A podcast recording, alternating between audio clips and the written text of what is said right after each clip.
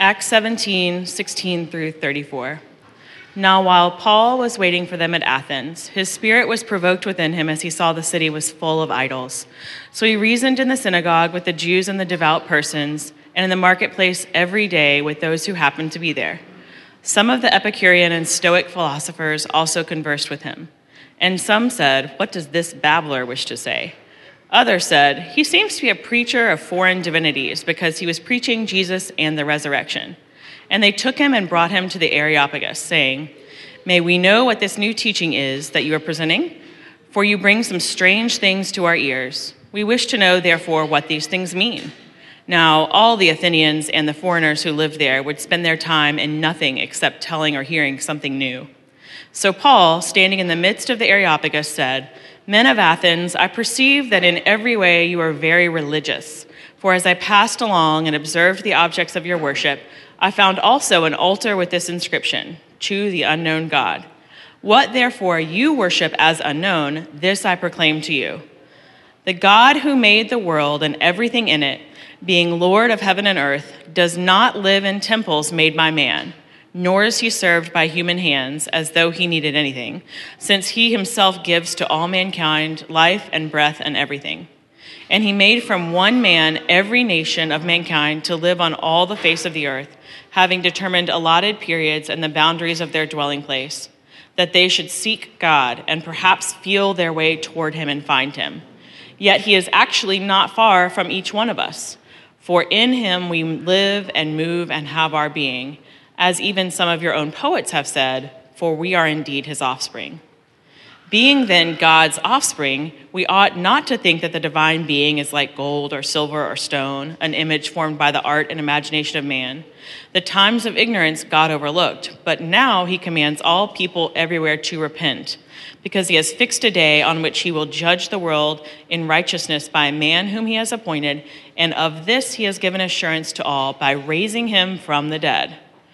Now, when they heard of the resurrection of the dead, some mocked. But others said, We will hear you again about this. So Paul went out from their midst. But some men joined him and believed, among whom also were Dionysius and Areopagite, and a woman named Damaris, and others with them. This is the word of the Lord. Thanks be to God. Be seated. Thanks, Keith. Beloved, there's my opinion, there's your opinion, and then there's the truth, the very word of God. We should ask that the Lord would teach us this morning. Would you pray with me? Father, Son, and Spirit. We believe, help us overcome our unbelief. We, we need to hear your voice today. We need the joy of the Spirit. We need to know the power of your resurrection at work in our lives. Lord, teach us. Help us to think your thoughts after you. And we'll transform our hearts. Transform our hearts. We pray all this in Christ's name. Amen. Well, good morning. He is risen. My name is Jeff Wilkins, and I am the pastor here at City Church, along with Mitchell Carter. And if you're visiting with us, welcome. We are so, so thankful to have you with us. My guess is you've picked up on this theme, which you always hear about at Easter. It's the resurrection. We think the resurrection is a pretty big deal.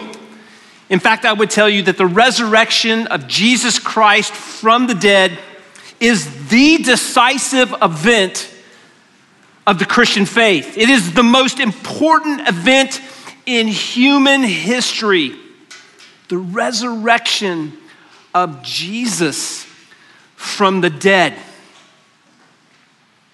But what do we mean? What do we believe? What, what, what, what's wrapped up in that?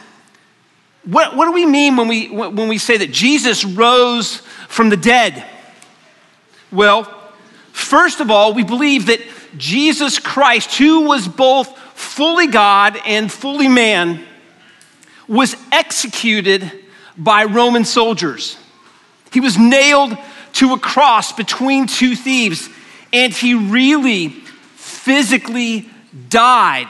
He died the death of a common criminal. He was buried, he was entombed. But the death of Christ was more than physical. You may remember in the Garden of Gethsemane, Jesus prays to the Father. He pleads to the Father. He, he falls down on his knees and he begs the Father. He says, Abba, Father, all things are possible for you. Remove this cup from me, yet not what I will, but what you will. What's going on there? What, what, what is this cup? If you read through the Old Testament, you will find this cup mentioned 15 times. It's a, it's a common image. Let me read to you just a couple of passages and ask you to think about this question What is this passage telling me about this cup? Psalm 75, verses 7 and 8. It is God who executes judgment putting down one and lifting up another. For in the hand of the Lord there is a cup with foaming wine, well mixed, and he pours out from it, and all the wicked of the earth shall drain it down to its dregs. Or Isaiah 51 17, wake yourself, wake yourself, stand up, O Jerusalem, you who have drunk from the hand of the Lord the cup of his wine, who have drunk to the dregs the bowl, the cup of staggering. What is this cup? What does this tell us? Jesus is talking about the wrath of God. He's telling us that the horror of the cross wasn't so much physical torture and pain, although it was certainly torture and pain. It wasn't ridicule and mocking, although he certainly was ridiculed and mocked. It was it was what Jesus cried out from the cross. Do you remember what he said? My God, my God, why have you forsaken me? It's what we sing so often, what we sang Thursday night that the Father turned his face away. The Apostle Paul tells us in Romans 6 that the wages of sin is death. And on the cross, the Father made the Son sin who knew no sin. And you have to ask the question, why? Well, Paul tells us on the, on the cross, the Father made him who knew no sin to become sin so that we might become the righteousness of God. Jesus drank the cup of the wine of the wrath of God so that we might drink the cup of blessing. Jesus went to the cross so that we might come to the table. But what is the significance of the resurrection itself? The resurrection of Jesus. Do you remember Christ's last words recorded in the Gospel of John? Jesus said, It is finished. It is finished. And then Jesus bowed his head and he gave up his spirit. And with the resurrection, what God the Father is saying is, It is finished. Yes and amen. Beloved, the real physical bodily resurrection of Jesus is so important that the Apostle Paul writes in 1 Corinthians 15. This is what Eric was alluding to earlier. If Christ has not been raised, our preaching is in vain and your faith is in vain. If Christ has not been raised, your faith is futile and you are still in your sins. If Christ has not been raised from the dead, we are all, we are of all people most to be pitied.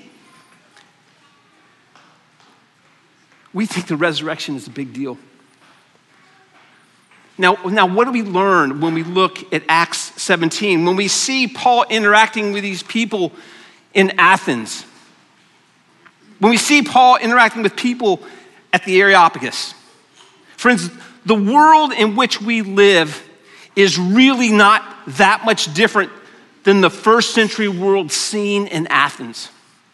In fact, the Scottish theologian and pastor Sinclair Ferguson says that the first century Athens was, in some ways, the first postmodern city. It was both a very religious city and it was full of very religious people. And it was an incredibly pluralistic city. People who liked to talk about my truth and talk about your truth, but didn't dare talk about the truth. And that becomes very clear when we look at verse 16. When Paul walks into the city, what does he see? He sees a city full of idols, submerged in idols, a forest of idols. Xenophon, a Greek philosopher, referred to Athens as one great altar, one great sacrifice. And he said that it was easier to find a God in Athens than it was to find a man. What does that have to do with us?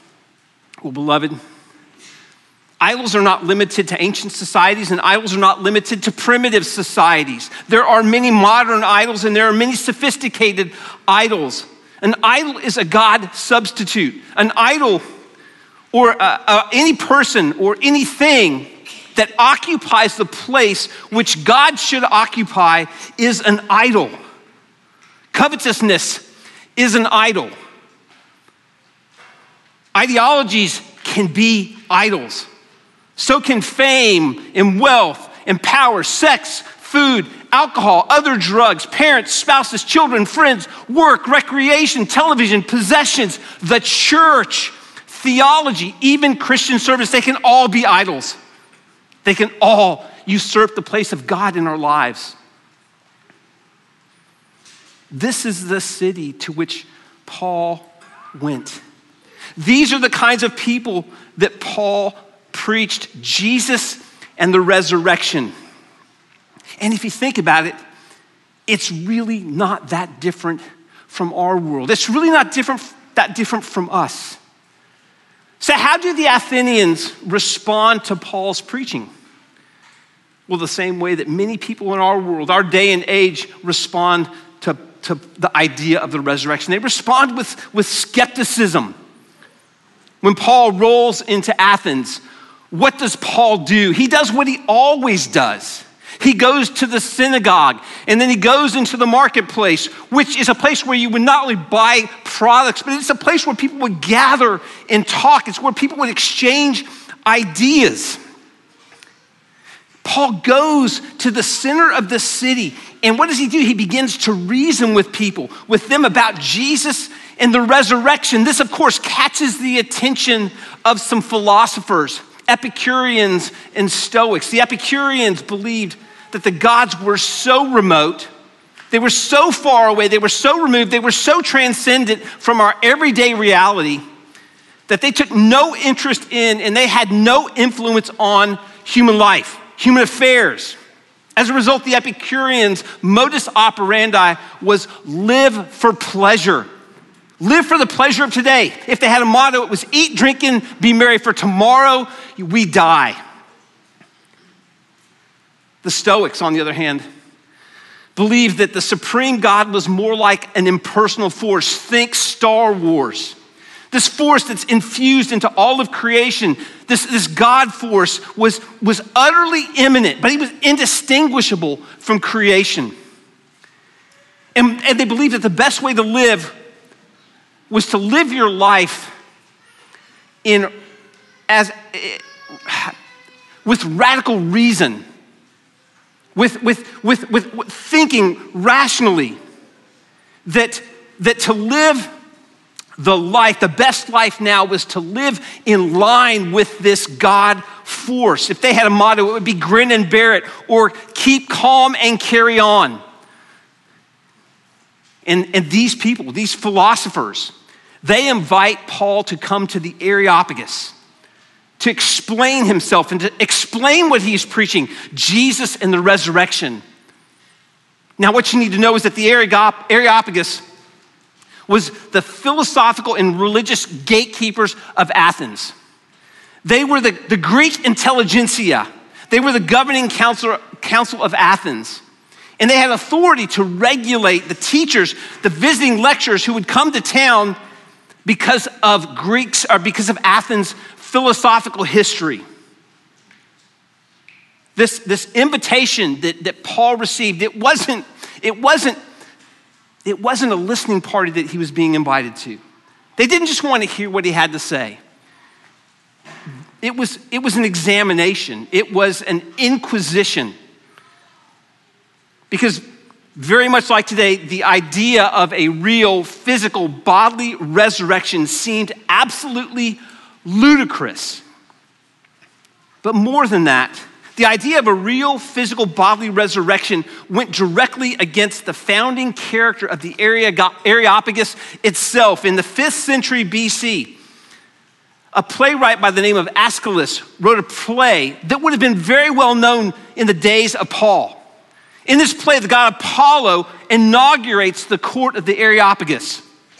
And one of the things he says is that when a man dies, when his blood is spilled on the ground, there is no resurrection. In other words, resurrection is flatly ruled out according to the ground rules of the Areopagus. That's why in verse 18, these thinkers describe Paul as a babbler. He's, he's talking crazy. Perhaps you can understand now why Sinclair Ferguson calls Athens the first postmodern city. Athens then doesn't sound all that different from Na- Nashville now. And for that reason, given their skepticism about the resurrection from the dead, Paul Paul's response to them may be helpful to us. So, how does Paul respond? In verse 16, we read that when Paul arrives in Athens, his spirit was what? It was provoked within him as he saw that the city was full of idols. That Greek word that is translated provoked in our passage is the same word that is translated provoked in the Septuagint, which is the Greek translation of the Old Testament.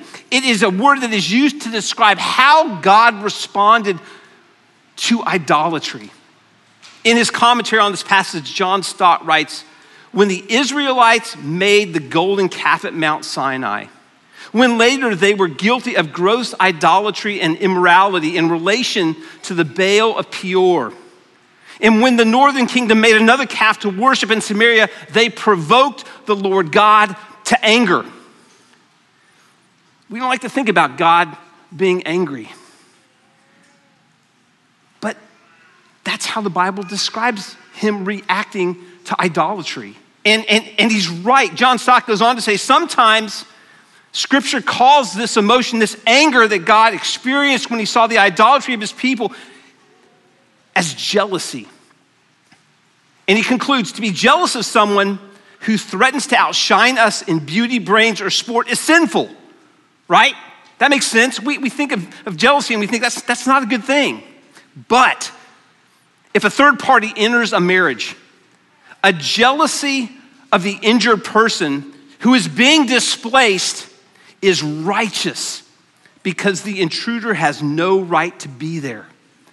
Beloved, Paul is provoked because he is jealous for the glory of God. He is jealous for the worship of God. Now, what I want you to see is what Paul does when he finds himself provoked. What does Paul do? He, he doesn't turn away from the Athenians, does he? Rather, he, he turns toward them. He doesn't beat them over the head with his Bible or condemn them or throw his arms up in the air in frustration or call down the curses of God on them. He doesn't retreat into a holy huddle. Instead, he moves toward them. He engages them. He reasons with them. Paul's goal isn't to be right, although I believe he is right. His goal is that they would know the living and true God, and they would love the living and true God, who they describe in verse 23 as the unknown God. So, what does Paul say to them? Look at verse 22 and 23. So, Paul, standing in the midst of the Areopagus, said, Men of Athens, I perceive that in every way you are very religious. For as I passed along and observed the objects of your worship, I found also an altar with this inscription To the unknown God. What therefore you worship is unknown, I proclaim to you. What is Paul saying? He is saying this, this ocean of idols and this ocean of altars particularly this altar to the unknown God, tells me something about you. It tells me that for all of your religiosity, for all of your searching, for all of your study, you still haven't found what you're looking for. You aren't satisfied. And this is as true today as it was 2,000 years ago. Paul is also saying, Your attempts to know God have not led you to the knowledge of the living and true God. What you profess as knowledge is really nothing more than speculation. You've not encountered the living and true God. And you actually admit this because you have an altar to an unknown God. What is Paul trying to say? Beloved, he is reasoning with these people.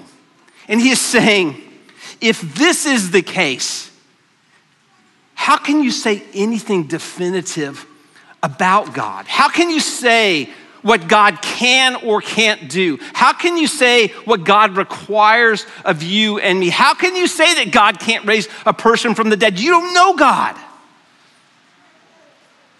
Do you see what Paul's doing? He's, he's exposing their inconsistency.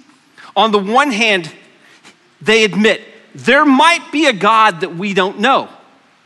But on the other hand, they say they, are, they absolutely know this that there is no resurrection. Don't you see the inconsistency in their reasoning? How can you know anything definitive about something you admit you don't know? But Paul doesn't stop there. He doesn't want to just expose their inconsistency. The second thing he does, we see in verses 24 to 28, Paul begins to describe to them the living and the true God, who is not limited by the imaginations of even the best minds. In verse 24, God is described as the personal creator who created everything and exists as the personal Lord who rules over heaven and earth. In verse 25, God is described as a sustainer and the giver of all life who doesn't need anything from his creation. In verses 26 to 28, God is described as the ruler of all nations who isn't infused into his creation, but who also isn't far from his creation.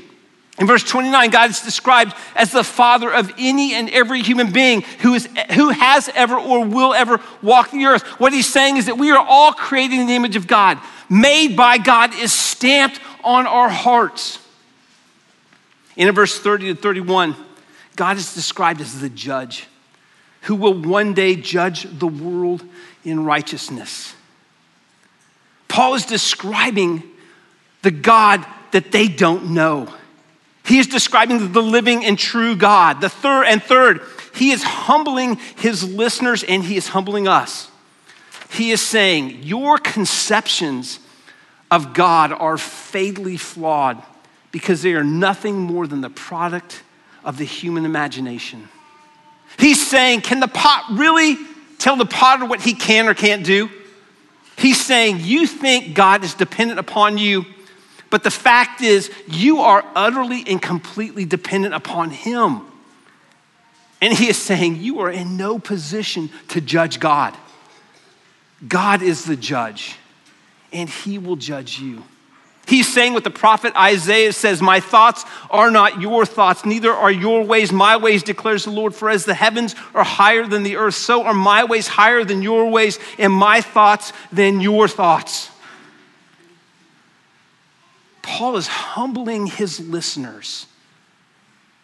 Fourth, in light of all that he has said, Paul raises the question if this is God, is anything too hard for him? And finally, Paul is giving hope that's what he's getting at in verse 31 when he talks about the day on which he will judge the world in righteousness. What Paul is saying is that the day is coming when the resurrected Christ will return to set all things right. He will make all things new. That is the hope of the resurrection.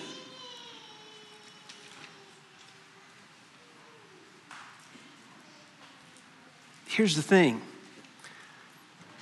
even if you don't believe in the resurrection, you should want it to be true.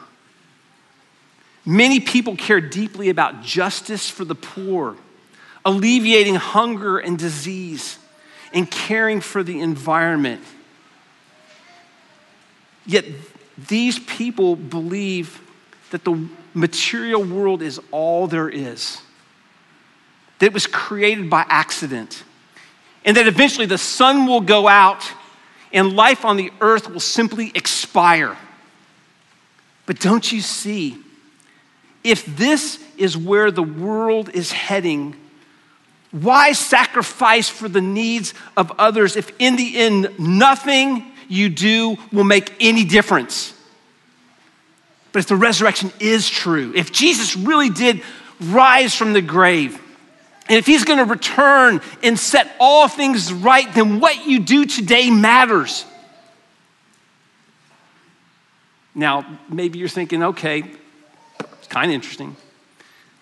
But how in the world am I supposed to actually believe in the resurrection? How am I supposed to believe that somebody who was dead came back to life? Well, what you have to keep in mind when you talk about the resurrection is that we are talking about a miracle and we are talking about an event that took place in history at a particular time in a particular place. When dealing with miracles and when dealing with history, we are dealing with things that are unrepeatable. You can't reproduce a miracle in a laboratory. You can't reproduce a historical event in a laboratory. So all you can do is examine the evidence and see if you can come up with a plausible explanation for what might really have happened. So let's think about that in, in two, in two ways. First is this let's think about people. Let's think about Paul himself. What do you know about the Apostle Paul? Paul was raised a devout Jew. In fact, in Philippians chapter 3, he describes himself as a Hebrew of Hebrews, a Pharisee, a persecutor of the church. If you read the early chapters of Acts, what you discover is that, that the Apostle Paul, before he was an apostle, was a notorious persecutor of the church. He was present at the stoning of the first martyr, Stephen. Even after his encounter with the resurrected Christ on the road to Emmaus, the early church was still afraid of him. And yet, in our passage, here he is, an apologist an evangelist for Jesus and the resurrection. How do you explain that transformation? Well, maybe he went insane. Okay.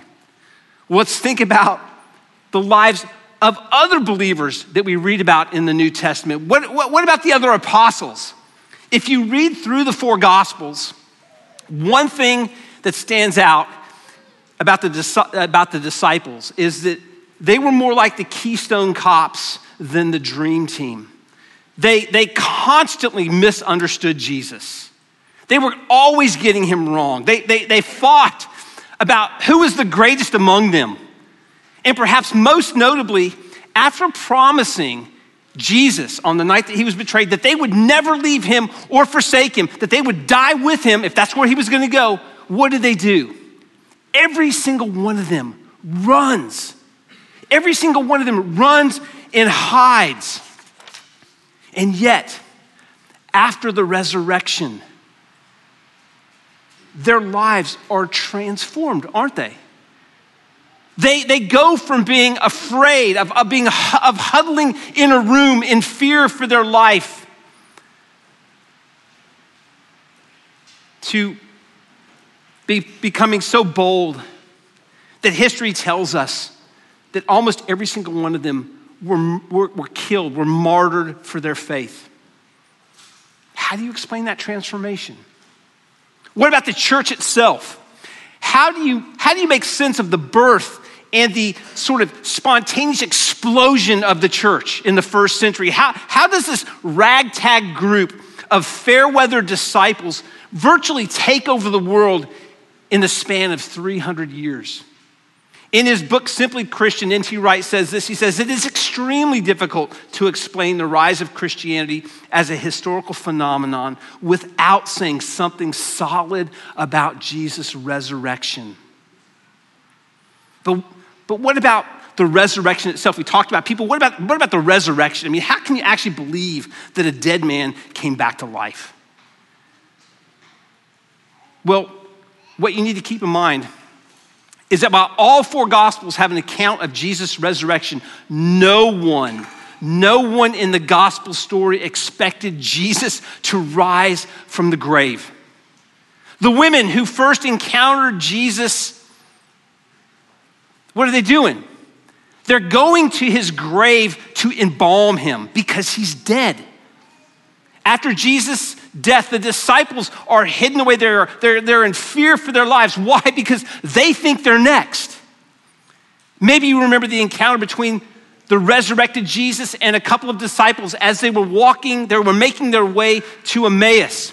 Luke tells us that these disciples, they looked sad, they were dejected. And when they explained to the resurrected Jesus, who they did not recognize as the resurrected Jesus, why they were sad, they said, It is because Jesus of Nazareth, who we thought would redeem Israel, was condemned to death and was crucified three days ago. Nobody, nobody expected Jesus to rise from the grave. And yet something happened because they all testified to the resurrected Christ. What about the fact that, that Jesus' dead body was never produced? The easiest way to discredit a story that Jesus has risen from the dead is to produce Jesus' dead body, but nobody ever did. Some have suggested that perhaps the reason why no one ever produced Jesus' dead body is because Jesus didn't really die. He, he, just, he just sort of fainted, he just sort of passed out. It's called the swoon theory. He was taken down from the cross and he was placed in this tomb, and a rock was rolled in front of the tomb. And after a couple of cool, restful days, when Jesus was feeling better, he moved the stone that the Roman guards had put in front of the tomb, and, and he snuck past the Roman guards, and he made his way to rejoin the disciples. It's, it's, it's, it's hard for me to believe. But, but here's the thing. We sort of think about, well, could he have moved a stone? Could he have snuck past Roman guards? And those are reasonable questions to ask. But think about this. If, if this Jesus who passed out and sort of recovered his strength and made his way to the disciples, ha- it happened, how do you think the disciples would have responded? Nobody would have ever said that Jesus was the Messiah. They would have been really thankful to see him, but nobody would have concluded that he is the Messiah. Nobody would have concluded that God's kingdom had arrived, and nobody would have ever said that it was time for a mission to tell the world that Jesus is its rightful Lord. It just doesn't make sense.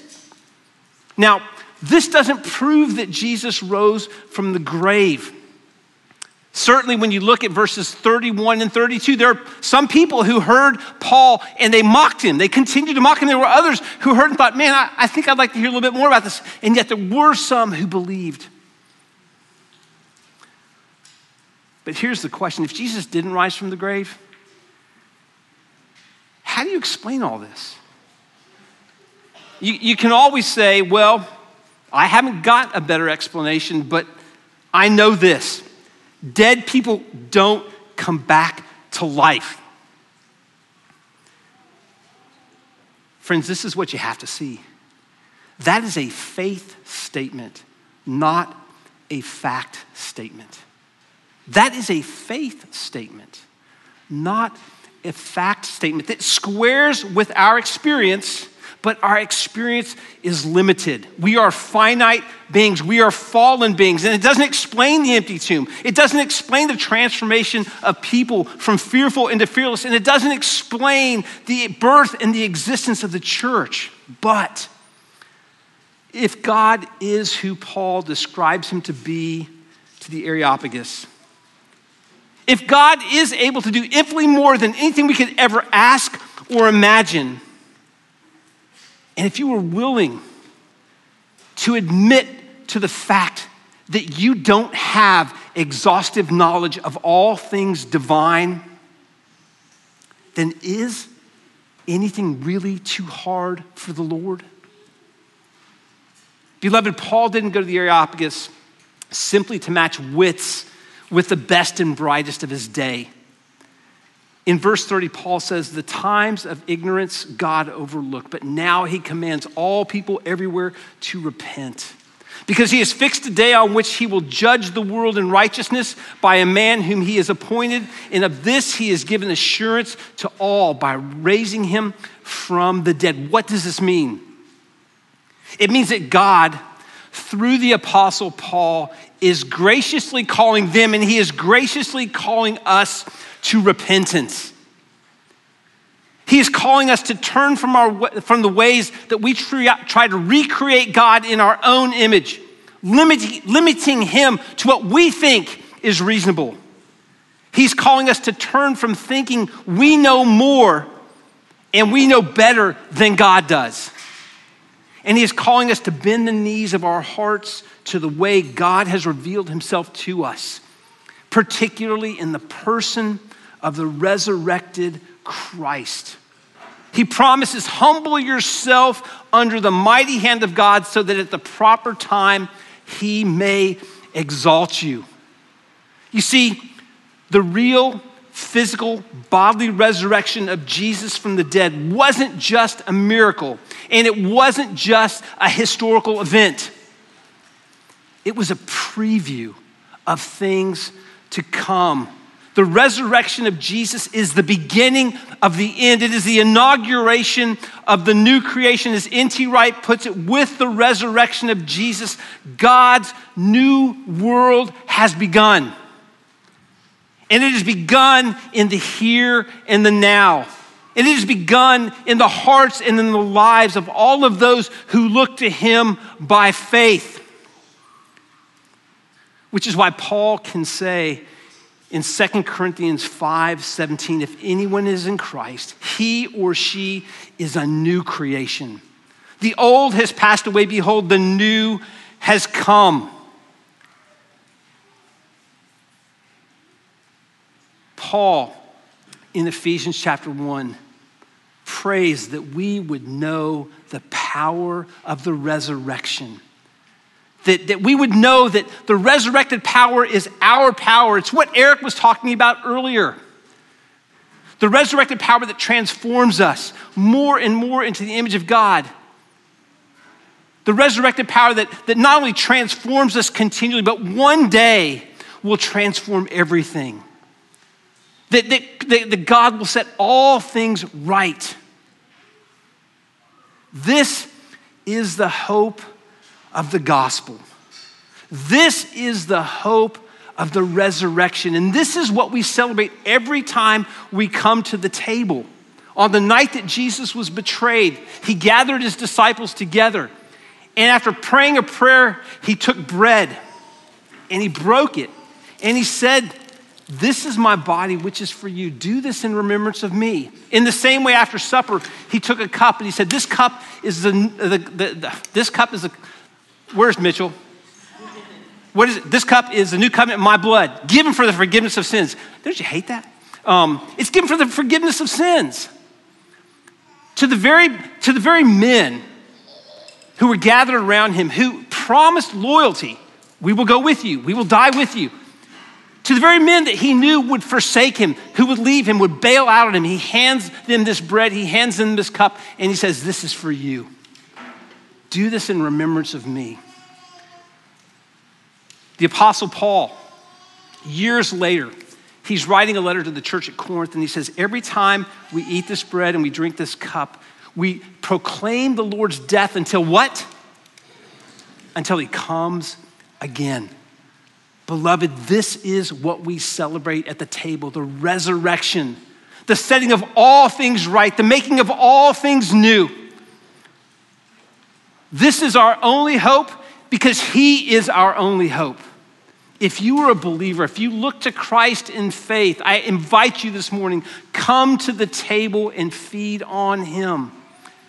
He has said that He will feed us, that He is as real, He is as spiritually real, spiritually present and real as this bread is physically present and real.